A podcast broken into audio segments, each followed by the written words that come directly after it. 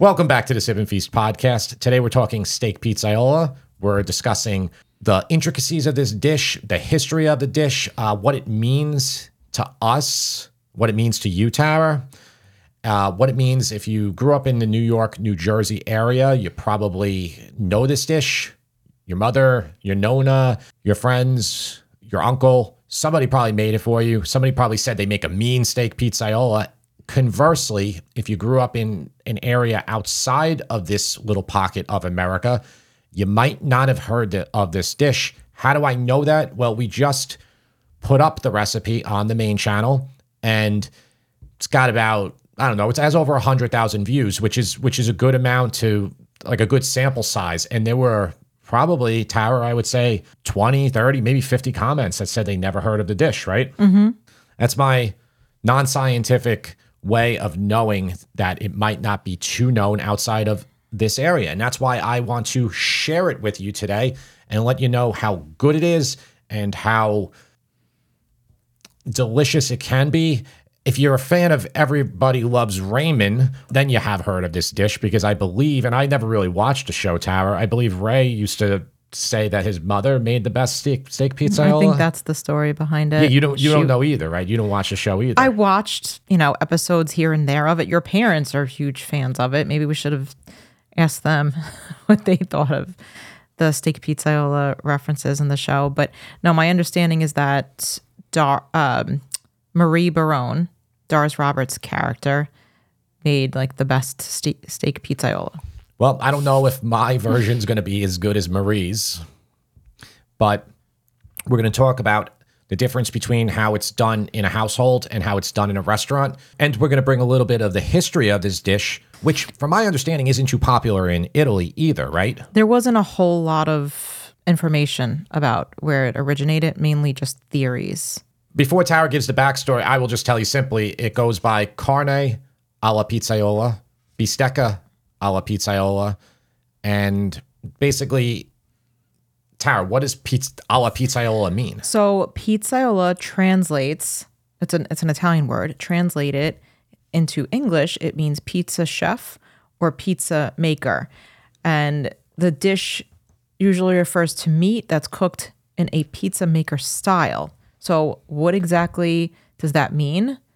It's usually a tough cut of beef, right? That's braised in a tomato sauce with oregano. I think it's the oregano with the tomatoes that make it the pe- that give it the pizza maker name. Am I right about that? Yeah, that's right. Okay. Yeah. Yeah, and there's usually some sort of uh, vegetable or that that goes along with that. You, like I know our recipe includes peppers and mushrooms, onions. Oh, you found out that there is a vegetable always included in it? No, I'm just saying all the versions that I've had of the yeah. dish include, I've never had it with just beef and tomato sauce. I think it, I think really it probably is often done just with beef and tomato sauce. I wasn't sure because I always make it with mushrooms or peppers. Mm-hmm. Uh, it we'll, we'll talk more about in a second, the different variations for it. And before Tara goes on here, I just, I don't think I'm selling, I didn't, I don't think I, I'm not selling enough. I didn't sell it all to you how good this dish is. It's it's a super flavorful dish. It's from the way that, now, I'm, again, I'm talking about one of the versions. It's the way the meat combines with the tomatoes and the cooking process that flavors the sauce. It makes it very, it's a very hearty dish. And the type of cut of beef, too, that I typically use and many others use makes it even heartier. It's a winter dish for me, a fall and winter dish. I wouldn't really want to eat this during the spring and summer, though I do enjoy plenty of steak during the spring and summer. This this dish is almost heavier than your typical, just a regular steak. It's almost like a beef stew. Yeah. But just with tomatoes and, and not with a, a broth. Really. And many people, when we made when we did the video, a lot of the people didn't know what it was, but then other ones were saying, who still didn't know what it was, they were like, this is a dish called Swiss steak. Yes, that's right. Those yeah. were a lot of comments. So there was yeah. a lot of comparison to that mm-hmm. as well. But I'll let Tara go on uh, about more info about it and the backstory. Okay, so like we said before, there wasn't a whole lot of information on steak pizzaiola. I tried to do as much research as I could, but what I did find was that Some theories say it originated in Naples. Others say it originated in Sicily. And there's one story that said this was something that a pizza maker would make for themselves while they were tending to the pizza for their customers. So I guess it was like something they would just almost set and forget while they were doing other things. But again, the information that was out there was very limited, especially compared to some of the other dishes that we've spoken about, like pasta fazool. Uh, there was a, a lot more historical information there. That's interesting because this dish is, uh, it's a very popular dish here. And, mm-hmm. you know, I mean, maybe that makes sense because it's Neapolitan or Sicilian. So my thought was that since I wasn't able to gain a whole lot of insight onto the steak, the history of steak pizza Iola, I thought maybe we could just share our own history. My experience with the dish is from the way my mother and my grandmother made it, and I oh, it's this is a this is another one of the dishes that I had a lot growing up. Now, it's funny the a cut of chuck, which is what my mother used, and she would use chuck steaks that were with the bone, which are harder to find now, definitely harder to find here in the places that we frequent. But she would get these very thin steaks, and these steaks were cut specifically on the bandsaw, how how a butcher does it, into about a half inch thick. So they had the bone in them, and then the meat was a half inch thick. So they were like perfect in that sense, maybe three quarter inch thick. That it, it, essentially this would make you not have to do a three hour braise, because if you ever made a pot roast with a full chuck steak, you know you're looking at a three hour, it could be up to four hour braising time, versus if you cut the steaks, the, that whole chuck steak very into very thin pieces, you'll accelerate the the cooking time. But that's how my mother made it. She made it with that type of cut of beef always. And that's how also how my gra- grandmother made it. And then it was really simple. My, my mother wouldn't even put mushrooms or peppers, which is what I do now. She would just, just do tomatoes, plum tomatoes, a lot of garlic. And honestly, I don't even think she finished it with any herbs or, or anything. I don't think she used white wine. I think it was really... the essence of the dish was that tomato, mm. the garlic, and we would serve it, you would serve it with cheese on top, you know, besides the oregano, you would serve it with cheese on top at the end, which is, yeah, what you would kind of do with most dishes. Did she serve it with rice or pasta or how I did always, she serve it? I always remember white rice yeah. being, being what it was served with. I, I remember a lot of dishes that she would do, but it was my grand, my grandmother more, I think, that baked rice dish that we did Mm. a few months ago, uh, risotto al forno, which is a delicious dish. That kind of gives me a little bit of, I guess, a similarity because she would bake it with the red sauce and the cheese. Mm-hmm. And it was also the red sauce and, and the cheese for the steak pizzaiola. I don't have too much of a history with steak pizzaiola because I did not grow up eating it. So, did you even hear about it when you, like, when did you hear about it? I honestly don't remember, but I feel like the first time I probably heard about it was from you. Right? Because you would always talk about the different food that, that your mom or your grandma had, had cooked for you. And I know that was one of the one of the meals that was in your like week. Was it a weekly rotation that no, she would it, make it, or it, was it, it like a monthly? It wasn't weekly. It was it would definitely it was definitely monthly. Okay. It definitely had it twelve times a year, but probably probably more. Yeah. I, I mean, I I joked in the past. My my mother didn't have three hundred dishes. Mm-hmm. And I don't know. I don't think your mother or grandmother did either. Tell maybe I'm wrong. Maybe they did, but I, no. I mean that that that wasn't the case for for, for well, not not the way I grew up. Mm-hmm. Yeah. So the first time I actually had steak pizzaiola was when you and I had gone out to dinner to, and we probably have spoken about this place a few times. It was. Uh, a little restaurant that was right off the Long Island Expressway in Hauppauge. It was called La Strada. The restaurant that's in its spot now is Piccola Bussola, which is a good restaurant. But uh, La Strada was was one of the places we frequented, right? And when I had it, I believe they used a porterhouse, and it was, was it was a dish for the two of us to share. It wasn't just like a standalone dish. The way you experienced it, mm-hmm. that will be the way you ninety-five percent of the time you will have experienced it if you only know it from a restaurant. Mm-hmm.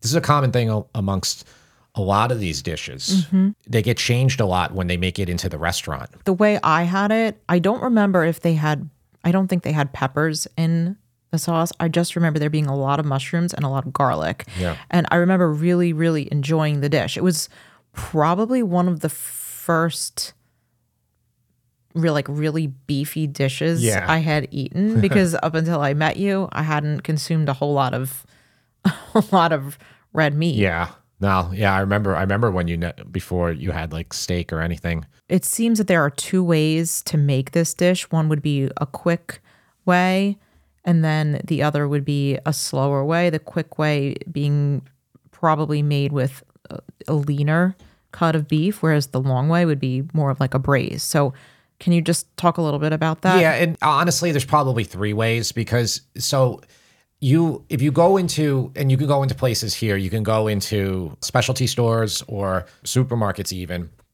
A lot of times they'll have like braising meat for sliced very thin for for like steak pizzaiola. They'll they'll have, as I said before, the thin cut chuck steaks. And then you can do it then much quicker, even though it essentially is a braise. Then they'll have the thicker ones, which are going to take you longer. They could take upwards of two hours. When I just made it recently, it took two and a half hours roughly in the video, because those were those steaks were huge. Mm-hmm. And then there's the, the fancy way. So I will just address, I want to talk about the fancy way. The There's a video from, it's like Rayo's from maybe ten years ago. The, the chef there, he was on like uh, Good Morning America or something. I don't know. I, I forget. I've I've long forgot where where it was, but it was on. He was on like local T V. Mm-hmm. I think he might have been on Elvis and the Elvis. You know what? He probably was on Elvis Duran, because that's aren't Elvis Duran always like pushing the sauce all the time?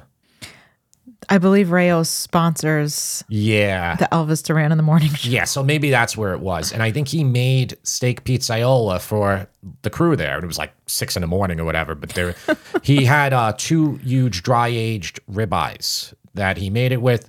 And what he did, he started the sauce. I, I believe he made it the same way I make it. I think he did use peppers and mushrooms. And then he made the quick sauce, like with the hand-squeezed plum tomatoes. And then the sauce was done. So essentially a flash sauce, like ten minutes. I think he grilled, I think they were outside. He grilled the steaks to medium rare, sliced the steaks, and then just put them in that sauce for like a minute. So mm-hmm. as not to overcook the steak, spooned it over, finished maybe with some herbs.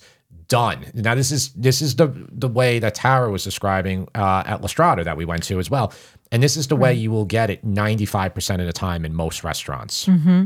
And it's it's a good thing for restaurants to serve, because it's very easy for them to make. They can they have the grill just the grill person in the restaurant just do a steak. Mm-hmm. The sauce is already there. You're just throwing it together. Boom, served. And not that a braised dish is hard for a restaurant to make, but that means they have to make them ahead of time, and right. then when they run out. They run out. You're mm-hmm. never going to run out of the other way, because you could just, you know, even if you run out of ribeyes, or then you could just go back to the customer and be like, well, I only have porterhouse now. We only mm-hmm. have New York strips. Yeah. I mean, it even works really well with flank steak, mm-hmm. skirt steak. There's a variety of ways to make it.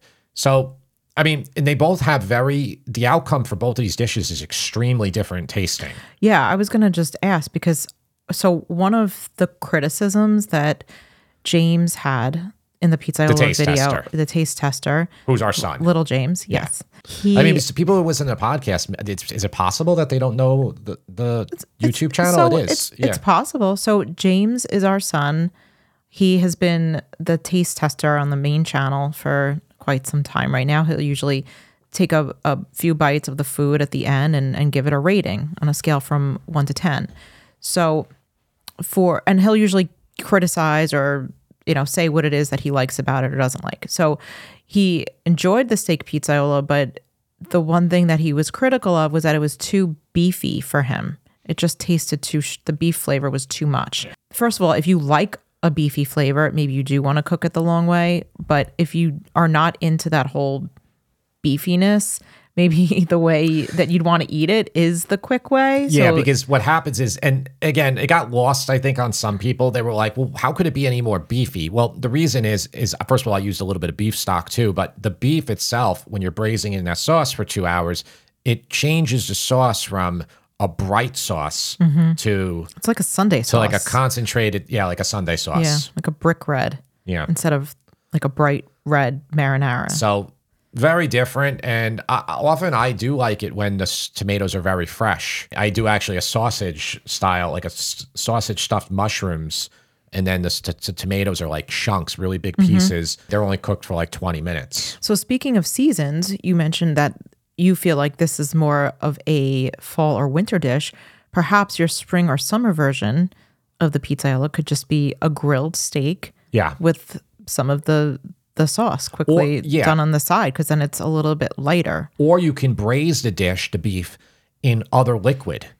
Remove the braised tender cut of beef, then put your the fresh, fresh tomatoes sauce on and cook it for ten minutes in the oven. Yeah, you could so do that, that. That's a way to do it. Because a lot of times when you really think about like pizza maker, you know, p- your pizzaiola, you know, mm-hmm. in Italy, it's pizza sauce is always, almost always is not cooked. So you are putting that not cooked tomatoes mm-hmm. in there at the end.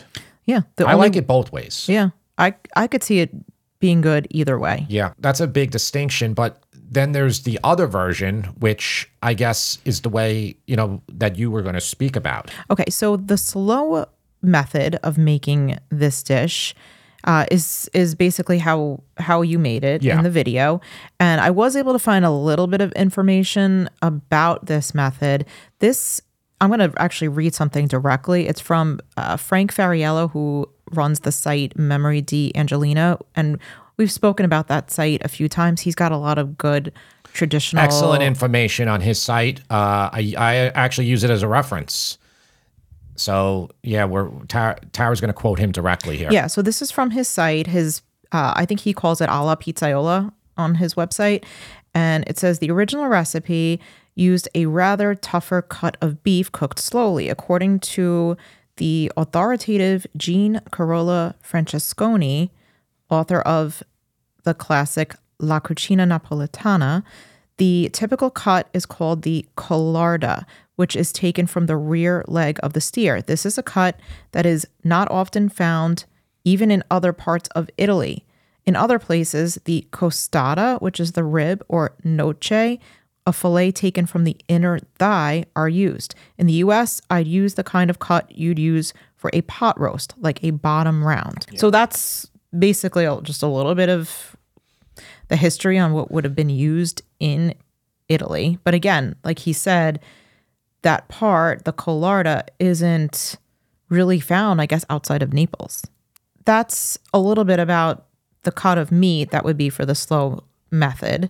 We used, like you said, the chuck steaks, right? That's what your mom your mom used to use, the bone-in chuck steaks. But if Which somebody, are hard to find now yeah. in the supermarkets. So if somebody can't find the chuck steaks that are already sliced, could they just buy a chuck roast and slice slice it themselves? Or should they ask their butcher maybe to slice it I to would, the thickness they yeah, want? If you have access, if the butcher will do it for you, I would definitely go that way, because it will be fairly hard for you to get even slices. Now, that being said, if you don't, you could just pound them out roughly to the same size. Mm-hmm. When they slice them with the bone, at that point, you don't really want to pound them out, because your bone is going to be thicker than the meat. Also, you risk hitting the bone and potentially Explain. getting a fragment or something like that. I would just pound them without the bone mm-hmm. or get thin ones with the bone. Yeah. Like how thin? Like a Like a half, a quarter inch? They were about a half. No, they were about, the ones that my mother would use were about a half to three quarter inch. Those are okay. typical bone-in chuck steaks. Let's talk about how to make it, the ingredients that one would use, maybe some variations for ingredients. I know a lot of people, whenever we make something with mushrooms, people will say, I don't like mushrooms, or I'm allergic to mushrooms. What can I have that's, you know, that's something similar maybe, or yeah, what can I omit? Is there, there's wine in this dish too. Right away, you can eliminate the wine. You can eliminate the mushrooms if you want. You really could just take this dish down to tomatoes. Mm-hmm. You, you one hundred percent could do it. Do I recommend you do that? No, I don't. If you don't like mushrooms and you want some bulk in your dish still, you could increase the amount of peppers. That would be fine. Mm-hmm. Some people use potatoes in it, or a lot of people will serve the steak pizzaiola on top of thin roasted potatoes. Mm. So that's a really nice way to do it. And that will bulk up your dish too. You can obviously serve this with pasta. I said it in the video and said it in the recipe also. just if you want to do this, you don't need to double all the other ingredients, meaning you don't need to double the beef stock. You don't need to double the wine. Just double the can of tomatoes. Add an extra twenty-eight ounces can of tomatoes, which twenty-eight ounces is a standard unit can you're going to buy in America. Just add one more of those, and you will have enough sauce at the end of your braise to for a pound of pasta. And many people will serve it with pasta. Mm-hmm. It's delicious that way. It's so good. Yeah, the pasta, like a penne would be great with it, penne, or even a spaghetti would be good. And then cheese on both the, your steak mm. and on your pasta. Now, I didn't talk about brighteners in the video either, and I'll just address them very quickly. So a brightener would be a gremolata. Mm-hmm. Some people would just squeeze lemon juice into it to brighten it. Mm-hmm. You already have the wine in there, so that is cutting it a little bit. That is brightening it, you know, somewhat. Mm-hmm. Acids like that will will help. And it's white wine that you use. I use white wine. Plenty of people were asking if they could use mm-hmm. red wine, or the better question was they were like, why are you using white wine yes. and not red wine? Yes. Use red wine. It will have, there'll be a slight difference in taste when you use a half a cup of red versus a half a cup of white, but not to the point where the dishes are going to be too different. Mm-hmm. I prefer cooking with white more. White goes in the fridge, it stores better, so I can pull it out two weeks later, use it again mm-hmm. for a dish. Red, I always, maybe it's just because reds I normally associate more with drinking, uh, for, yeah. a t- for especially with my meal. Yeah, like you wouldn't drink a glass of Pinot Grigio with steak pizzaiola. You no. would have no. a, a glass of red wine. The, the but to cook is, with yeah. it, same thing. It's like bolognese traditionally uses white wine in the recipe. Is that so? Most of the time, bolognese uses white wine. I believe the Academy, you know, uh, accepted recipe, they mm-hmm. say use white or red. Okay. Most of the time, though, if you watch a video, yeah. there'll be do- like uh, an Italian in Italy, no English, they're making it with white wine. Same as with the steak pizzaiola. They're not going to sit down and have a bowl of bolognese with white wine. They would have it with a glass of red wine to drink. Yeah, the lightest red wine I would do would be Pinot Noir. That's the one that well, I that, would use. Yeah, that's that's that's the lightest. Pinot Noir for, you know, if you, we could do an episode on wine too if you're if you're interested.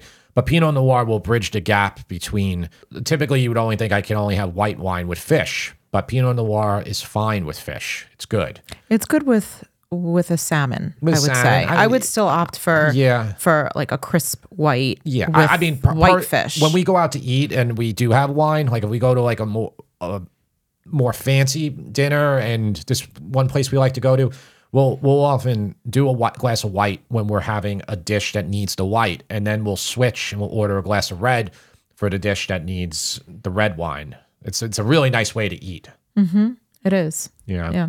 Okay, one of the other ingredients that you used is beef stock, yeah. right? So I know we usually talk about the better than bouillon as being yes. a great option if you don't want to make your own beef stock. But you very recently did put out a recipe on the website yeah.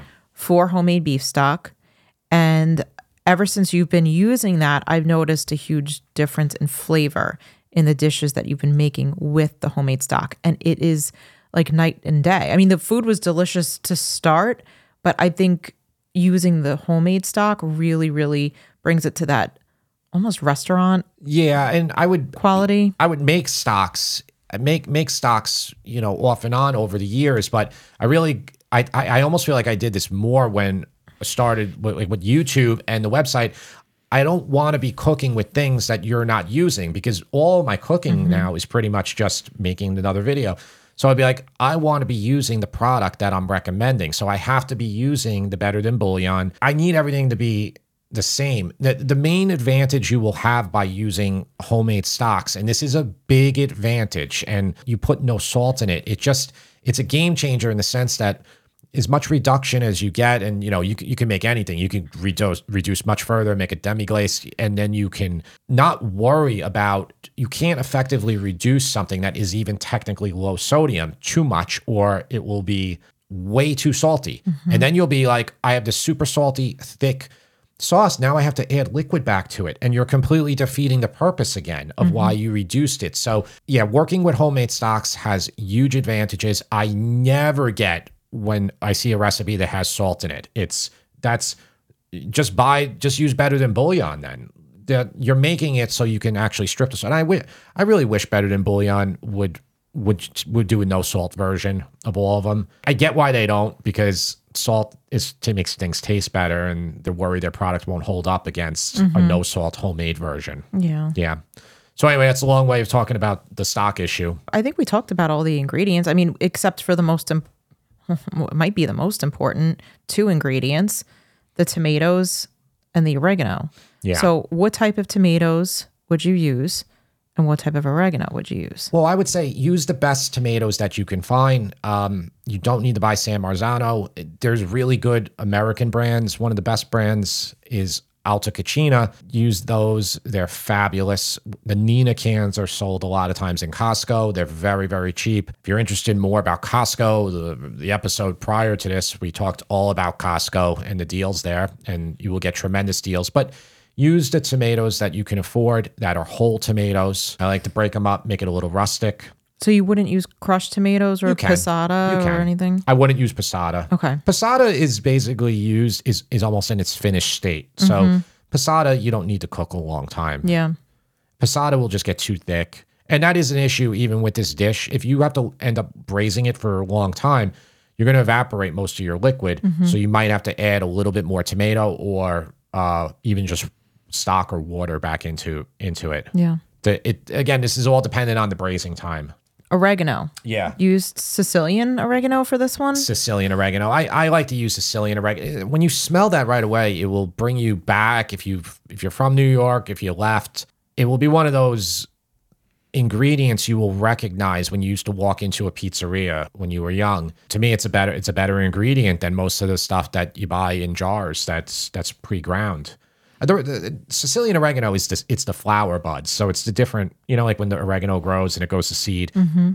you know, it, it grows flowers. That's, it's, it's just a spicier. So, mm-hmm. it's just, and you know, Greek oregano too. It's the same thing. Yeah. Delicious. Would you use fresh oregano? I wouldn't use fresh oregano for it. No, I okay. wouldn't. I'm not a big fan of fresh oregano. Are you? I like it in eggs, uh, not egg salad. I like fresh oregano in potato salad. And the reason why I like it is because a long time ago, we made a, it was just like potato and tomato with some oil and vinegar, like olive oil and vinegar. And we had fresh oregano and we added it and it tasted so good. So I like it because of the time that I had it. Yeah. Yeah, do you remember that? It sounds familiar. I feel like my grandmother would do the tomatoes with the vinegar like that with the mm-hmm. with the oregano. Yeah, yeah. Yeah. Yeah. It was very fresh tasting. Okay. So as far as the method of, of you cooking it, yeah. you want to talk about that? So method, th- watch the video for the braising method. Honestly, you can do it the way I did it. You can also just do it in a Dutch oven with the lid covered. Mm-hmm. Totally fine. You could put it in the oven. There were many questions about that. People were like, oh, God, I don't want to do it in the pan there on the burner that long. Put it in the Dutch, put it in your Dutch oven, cover it, cook it until it's tender. So, you know, I can tell you cook your chuck until it's two hundred five degrees Fahrenheit, where the connective tissue, everything is breaking down, where a lot of your fat is liquefying. Ultimately, you really just want it to be nice and fork tender when, when you grab it. That's it's an, kind of an easier way for, for me to tell you what to mm-hmm. do. Because when they get really thin, it's hard to take an accurate temperature measurement in there. Mm-hmm. Yeah, so it's best to just, what, like use a fork and just break it and see if it's Yeah, just like how, like, it's in, good. And we've done so many beef dishes recently yeah. where I'm always breaking it apart. They're all kind of blending together in my They're all mind. blending together. It's the beef bourguignon and the and the steak pizzaiola were back-to-back, those videos. You know, talking about the flashway, flashway would be an extremely thin piece of beef, and a lot of times this beef is just top round, bottom round. It'll be stuff that has no fat in it, and you will just sear that minute, hot pan, minute per side, take it out, make your sauce, put the beef back in, cook it for a minute or two, and mm-hmm. you're done. So you could do steak pi- steak pizzaiola in a few minutes that way. So it could be like a weeknight, yeah, thirty-minute it's meal. It's a completely different dish that way. I prefer the long way, mm-hmm. but I don't want to neglect the short way. Most of the recipes on page one of Google will be for the short way, because short quick timing things always win. So people are like, oh God, I'm not doing this sip and feast guy's recipe. It's two, two and a half hours. And mm-hmm. versus this person says it takes twenty-two minutes to make steak, steak pizzaiola. So that, that affects a lot of click. That's true. Yeah. So, but they're, and they're just entirely different dishes. I, I would like to put the recipe up for both of them. Uh, another way to do it, which is a very quick way, would be to use a flank steak. So with the flank steak, you would cut it. If you, when you look at a flank steak, a typical flank steak is about one and a half to two pounds. You buy the whole flank in a store. The, a flank steak is an easy cut for a beginner to use because the grain is so visible the way it goes. It'll just be lines running, you know, running the length of it. It's okay. It, it'll just be lines running the length of it. And what you can do is you can cut two inch long strips following that grain, then turn it the other way, and then cro- then cut perpendicular to that grain. Okay, so a ninety degree cut. And then that's going to make the pieces nice and easy for you to tear them. You always want to cut against the grain to make a more tender cut. You can take all that beef, you can sear it in the pan, like flash sear it, remove it, make your sauce, throw the steak back in, and then you have very quick, tender, like it's not tender, it's chewy, but good, mm-hmm. which is the way, what dish that we just did with that? The steak stroganoff or beef stroganoff. Beef stroganoff. Right? And that's coming up probably so, shortly after you uh, listen to this. And if you need help visualizing, I think the way you were describing how to cut, you you show how yes. to cut it in that video. Yes, show so, the video and on the site yeah, how to do so, it. So somebody who who's listening who wants to do uh, the flank steak for the steak pizzaiolo, they could watch how you prepared yes. the flank steak in the stroganoff video yeah. and then kind of just apply it to the pizzaiolo. Yeah. And I like the flank steak idea because flank is about half the price of skirt steak. And yeah. you know, it's a, it's a good value. It's actually a good value at Costco. They normally have a good price on it. So it's not a cheap cut. Chuck and flank are kind of similar prices now, which is, again, very odd. I mean, the reason my mother used chuck when, when we were young is because she was able to buy those steaks for like a dollar forty-nine a pound or whatever. And Jeez. It was just like, I don't, maybe less. It was, it was a super cheap peasant dish, mm-hmm.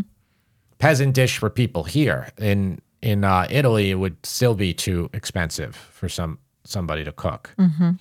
But that was like, we've went gone into stuff like that in the past. So that's essentially the dish. I mean, you can finish it with nice basil, little parsley. I didn't talk about variations on it. Did, so we'll go. Yeah. Oh, we're going to go into that. Yeah. Okay, we're going to go into that right now then? Yeah. Okay. Yeah. What would you think would be a great variation? Because I think you know the answer to some, some, of, these, some of these ideas. Because I think I've made it a couple times in the Chicken. past. Right? Oh, well, I wasn't even, I was talking about if we're still staying with steak, like okay. what other ingredients would you add to it? Oh. Think, what would you, just think about, even if you don't know, like what, what I was thinking, just what would you like in it that would totally change the character of the dish, but still be delicious? Do you have something that I'm supposed to say? Cherry peppers for sure. I think the mushrooms are the best way to make it because Well, you could do mushrooms and cherry peppers. You could.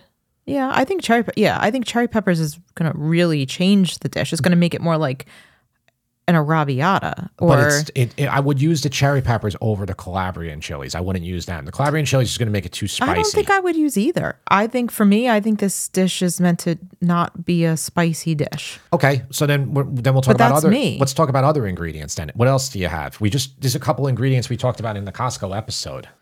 Um, I made it. I made it a couple times with this. Have you? Yeah, but I did it with the thin steaks, like the thin top round pieces. I did. Am I supposed to remember this? It is capers, okay, okay. and the oil cured oh. olives. Yeah, yeah. I think that would be good. Yeah, but then you're like going into just a touch, not too much territory. Not, not not too much, just a touch. Yeah. You know? No, I think that would be really good. Yeah. Yeah. Okay. Yeah. I could have it without the peppers and just the mushrooms. Yeah. But I do like the peppers in it. All right. Well, those are the variations. And then as far as the variations on the dish, you can do pork chop pizzaiola. Delicious. You can do chicken pizzaiola. We have a recipe for the chicken pizzaiola. It's very much the same uh, with the still with the mushrooms and the peppers. I think I put onions in it too. If you were going to do pork chop, you would like pork pizzaiola. You would use pork chops, like bone in pork yeah. chops. So if you or, use, if you use loin chops, which mm-hmm. are the best type of chops you can use, those ones I would do a nice sear, pull them out. I would make my sauce and then just spoon it over, like kind of the fancy steak way. Mm-hmm. If you're using a low quality chop, which are I forget the, they're um, blade chops. If you're using something like that, uh, in they're a lot cheaper in the supermarket than than the better quality pork chops. Those ones actually work well, fairly well by long braising them. So, you know, the pork will be cooked all the way past, but there's enough fat and connective tissue, grizzle, whatever in there that it will work. I actually cooked the pork chops and cherry peppers or pork chops and vinegar peppers in that manner, mm, in the bra- sole yes. braise. Those are good too. Yeah. So, okay. Yeah, high quality beef or pork, short. The, you know, braising stuff, long cook. What about for our vegetarian listeners? Could you do like a giant portobello mushroom pizzaiola? You could. I mean, I, I almost feel like we're, you know, we're including it at the end, but I, I kind of feel that vegetarians are probably mostly would skip this type of dish. But yeah, I mean, that would be, that would be what I would do. Mm-hmm. That would be really the only ingredient I can think of for yeah. it. Yeah. I mean, we, we have like a lot of vegetarian dishes that are just tomato based. Like we have the uh, butternut squash parmesan. So mm-hmm. I almost feel like you're better off doing like a parmesan instead of just the pizzaiola. Yeah. So I would add some like mozzarella and kind of mm-hmm. layer it, you know, if you were going to use that uh, portobello. And then you mentioned it before, but you do have the recipe for the sausage stuffed yes. mushrooms with a pizzaiola sauce. If you wanted to make those, you could skip the sausage and just make regular stuffed mushrooms with a pizzaiola sauce? You can. I feel like it, the meat, the hearty meat of the mushrooms balances it out a little bit. Mm-hmm. And I'm pretty sure my grandmother used to make a dish like this. She used to stuff the mushrooms with meat, and then it was like tomatoes she would like squeeze on top of it. Yeah. So it's just um, the way I did it. I don't know if she used sausage for it. I think it might have been ground beef. I can't mm-hmm. – it. I think it's better with sausage, though. That's mm-hmm. that's what I would recommend. Yeah, those yeah. are really good. That's a, that video has not been put out yet. I think that was like the last video we filmed in the yeah. old. Yeah, it's like it's, the, it's like a year ago now. Kitchen. We have like seven videos that have been filmed like six, nine months ago that have never made it. They're like the Sip and Feast lost lost files. yeah. And I don't know if I'm gonna where I'm gonna put them. I might put them on Patreon, like secret episodes, or I, I'm not sure. I feel like I can't put video up of the old kitchen now. It's going to confuse people. yeah. We have the old kitchen. The old kitchen is not gone. It's it's still our kitchen. It's if you follow our Instagram, and you should, you'll see it. I, I show the I show that kitchen all the time. Mm-hmm. Feel free to message us. You can message us through podcast at sip and feast dot com, or you can leave a comment on the YouTube video to let us know. Maybe there's a different way you make it. I think we kind of covered all the bases here with this dish, and you know, obviously there's some some more obscure ways that that we didn't, but we really tried to be thorough in the sense that give you a pretty good head start on making this one, I mm-hmm. think, right? Yeah, I, I hope. Yeah. Yeah. And I don't know if I sold it effectively if you really want to make it. Tara, maybe sell it for twenty seconds. Should people make it? Definitely. They should make it because it's you're using more inexpensive cuts of beef. So you're going to get that great beefy, you're going to get that great beefy flavor for less money. I think it's a really tasty dish. And yeah.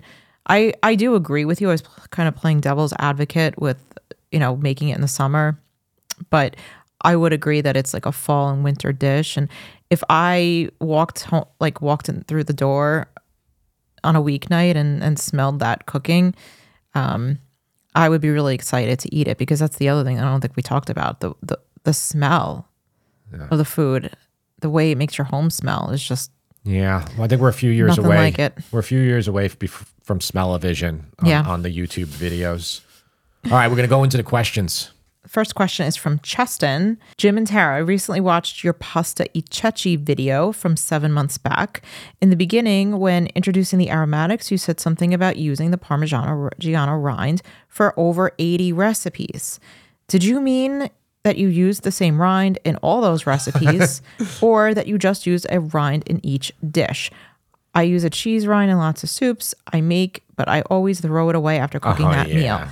meal. Okay? So yeah. answer that because That's, I know. We've gotten asked that question many, many times. You know what? I have to really be more precise, I think, with the language I use. So, Cheston, I meant I've used it in probably eighty dishes, and it's probably not that many, but pretty much a, a lot of soups I've made and a lot of dishes that kind of straddle that soup or pasta line, like pasta e ceci, I will add it in. I just, I always like to let people know about this because you know, you're buying the rind. I mean, you're buying the cheese, the block of cheese, and you have the rind. And I think instinctually, most people will throw want to throw it away when mm-hmm. they're done with it. They'll like get that last bit, and they don't realize that you can use it, and you can actually, in fact, eat the whole rind. Yeah, but you're th- you're using the rind for one dish. One dish. I just use it one time. And then you're throwing it away. Just yeah. to, because that's the question. Yeah. Is, are you reusing it? one hundred percent. You're you're throwing it away. You're throwing it away. Yeah, I mean, you're one hundred percent throwing it away. Yeah, I'm, I'm definitely throwing it away. But you you're can, making you're making this even more confusing. I'm I'm sorry for the confusion. I'm being a moron today. Um, no, throw it away. Yeah. Now, definitely throw it away. But you can also eat it before you throw it away. Yeah. The, yeah. After you. after you let it simmer in your soup or whatever. Yeah. The other thing I want to add is that you're not like, so if you have the rind from like, a, let's just use Costco size Parmigiano Reggiano as an example. It's usually what, like four inches, four to five inches by two inches. Yes. Right? Yeah. So you're not using that entire rind. No, no. So you can take that rind, you can cut it into slices. You really only need like a, maybe one inch. Yeah, no, you could probably get five to five to ten Uh, yes. rinds in a Costco-sized block. Yes. So do that. Don't just use one rind, like one giant rind for one dish so that you can get more mileage out of it. The other thing I wanted to mention is that I- I've seen it sold at Uncle Giuseppe's and Whole Foods where they will actually package the rinds in like a plastic container. And you can buy yeah. them that way. And, you know, it's, I, I don't even know what it costs, maybe like two dollars and fifty cents or whatever, depending on the weight. Um, but if you want, like if there's a cheesemonger at the grocery store and you don't see the rinds out, I would recommend asking the cheesemonger if they have rinds that they can sell to you. And honestly, they might not even sell them to you. They might just give them to you and say, oh, we were going to get rid of them anyway. She's right. And I, honestly, I think they only started selling them now at Whole Foods is partly from because of my videos and a few other people. I'm not kidding. I, I'm really not, because I'll tell you what, a lot of the other guys and girls on YouTube, they don't use them like I do. I I know this because everybody's like, Jim, you're the only person I've seen do this. I think some of them are copying me now in their videos, but I've been doing it for for the whole four years that I've been making videos. And it's like miraculously, then I I remember starting to see them in Whole Foods like a year ago. Mm-hmm. And I think Whole Foods was charging, it's crazy to say this, I think close to the price per pound that Costco ch- charges for their blocks of cheese, right? I want to say Whole Foods was charging nine bucks a pound for these rinds. And you can buy the whole block of cheese at Costco for ten dollars and ninety-nine cents mm-hmm. a pound. Yeah. I don't know what Uncle Giuseppe's charges for. It's a good place. I recommend, I tell you guys that we get a lot of ingredients there. There's so many things at that store just rubs me the wrong way. Their basil is horrible. And and a lot of their produce, right? Uh, Tara, am I wrong, right or wrong here? A lot of times I if I go there, I have to go to other stores for their basil.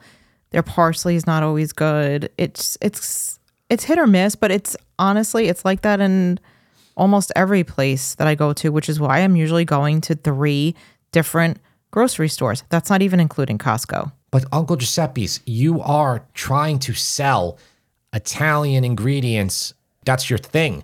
Why are you not selling high quality basil? Your competitors have basil in it. I mean, they do. It's just, I don't want to buy the basil from Brazil that you keep selling in the supermarket. That's where it's from. It's, is it? It's not good. It's like, uh, I don't know what variety it is either, but it's not the variety. I, I, I mean, it's it's a pain because then we're like stuck in a situation where we need the basil. We're going to actually end up growing our basil indoors this year mm-hmm. for this particular reason. Yeah.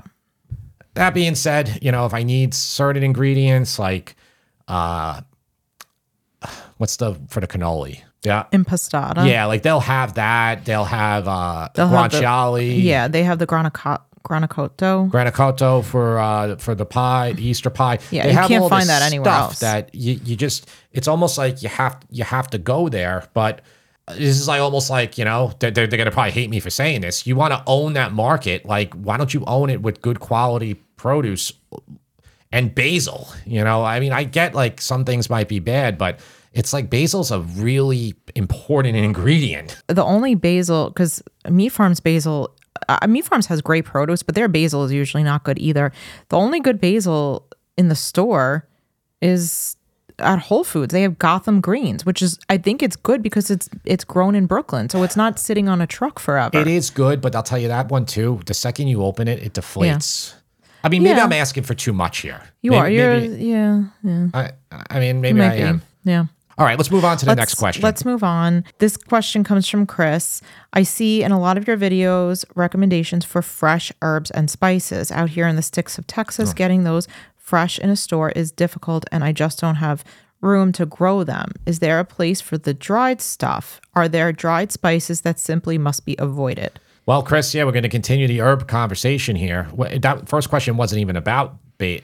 about it, but then so this is a, this is a good. A, you didn't even know I was asking. This, this is a question. great transition. So this is a natural here. segue. um, yeah, no, the basil. So maybe you have enough room to grow a little bit indoors. That's what we're going to do this year. I'll just tell you, and I've I've said this in other in I've said this plenty of times now. Dried basil is is not a good ingredient. It, in my opinion, it's a downright horrible ingredient. In my opinion, if you're following a website that uses a lot of it, I wouldn't recommend any of the recipes because people who know. And they know you, you, this is this is the this is the easiest way for me to describe this. There will never be a person ever who will use dried basil when fresh basil is around. Do you, do you agree with that, Tyra? Yeah, and I don't even think f- dried basil is a substitute. It's not. For fresh basil. It changes it into a completely licoricey, disgusting, uh, overly potent mess that has doesn't resemble at all what it what it once was. Oregano, on the other hand, actually gets better when it's dried, so gets more potent in a good way. Mm-hmm. Thyme is another one. Thyme is great fresh. It's great dried. Rosemary, great fresh. Mm-hmm. Excellent dried. Mm-hmm. Basil, big no-no. What about parsley? So parsley is fine to use dry. It has no taste. It's looks, it's green sawdust, but it's not going to ruin your food. Yeah. Ba- dried basil will ruin your food. Mm-hmm. Yeah, we use a lot of fresh herbs on the channel, and it's partly there. There is you can store your your parsley though. So, say you want to buy a bunch and you don't use it, and you're like, I'm just wasting it every week.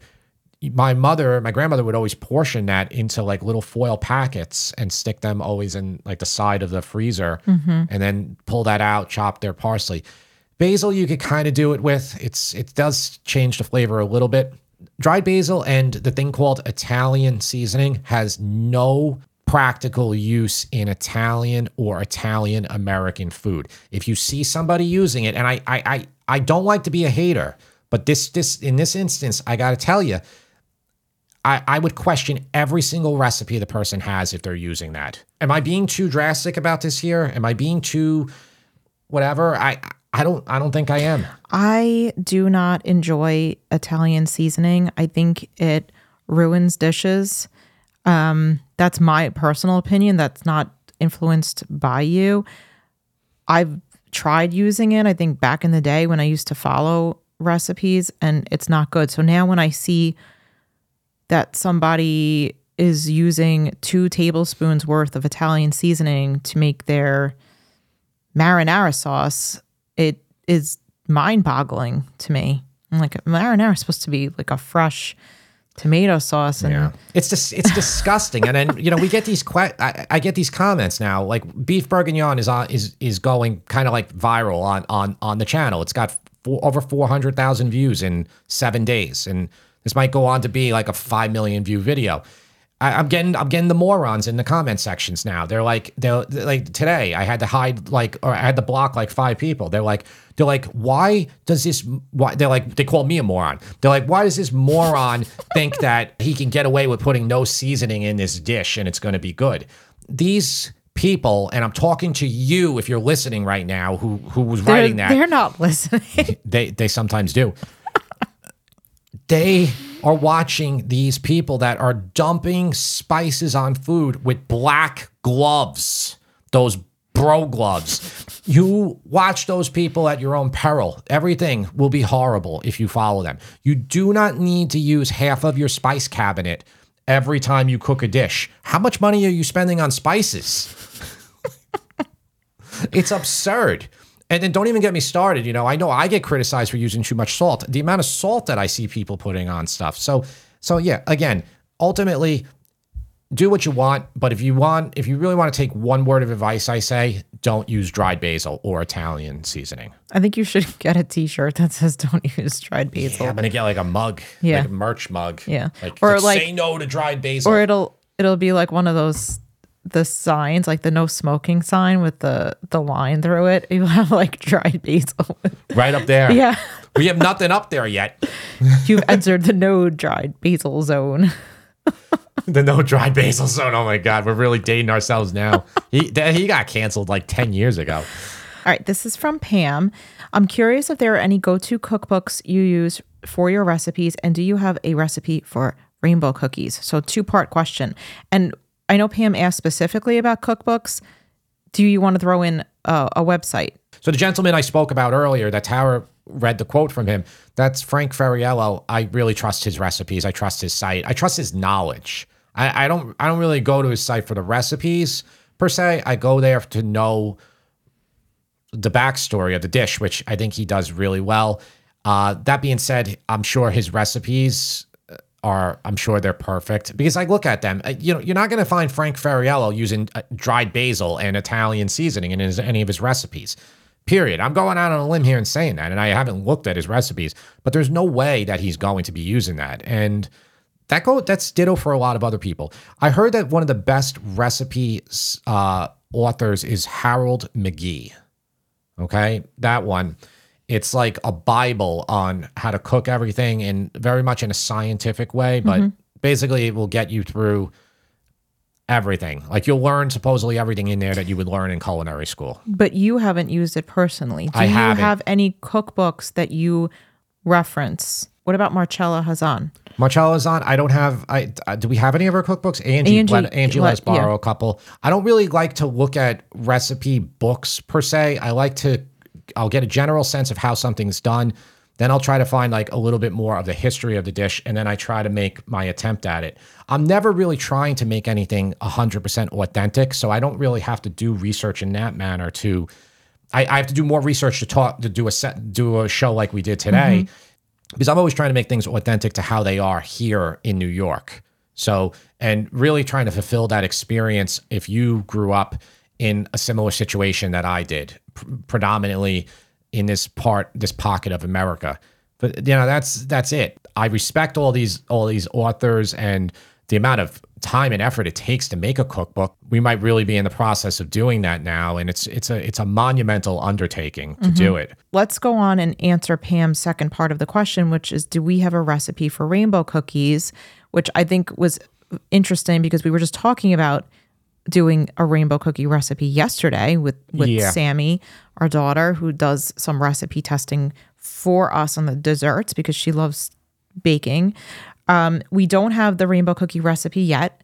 We would like to get one out. I don't know if it's going to be this year though, because it's like in yeah. time for Christmas. It's a, it's a very involved process. It's a tough thing, Pam, because we're doing all these fall ones now, and that when that ends, then we have limited time to get the recipes, those last bit of cookies we want before Christmas time. I I, I really want to put it up, like Tara was saying, but um, I don't know if we're going to get to it. Mm-hmm. I, I can't make any promises. Yeah, yeah. I mean, for now, we have, I think, a decent amount of yeah. the Christmas cookies, Italian cookies. Like we have the cucciadati, we have the Reginelle. We have pignoli. Yeah, there's a lot. So yeah. we have a lot of them. Yeah. But I I love rainbow cookies. I would love to put yeah. a recipe up. It actually doesn't sound that hard. I don't think it's that hard. It just is time consuming. But so to, it's one thing to make them, right? Yeah. But it's another for when when we put up a recipe, we're test, we usually test it, right? Yeah. At least once before we photograph it. But there's also the whole photographing process that's involved. So yeah. like, for example, probably the most difficult dessert recipe we've done was cannoli. Cannoli by far. That was a beast. By far. We, we've spoke, I think, I believe we spoke about it in previous episodes. I don't know how many people made it. Mm-hmm. You know, that's the thing. Yeah. I actually, I pro- probably more people would make a rainbow cookie. I, probably. Yeah. I, you yeah. know what, Pam? I think we're going to do it. I, I don't hold me to it, but I think we're going to do it. I think we have to. It's just, I don't know if, if we'll have it out by this Christmas. Yeah. Anyway, that's it for today. Podcast at sip and feast dot com. Leave us your questions. We'll see you next week.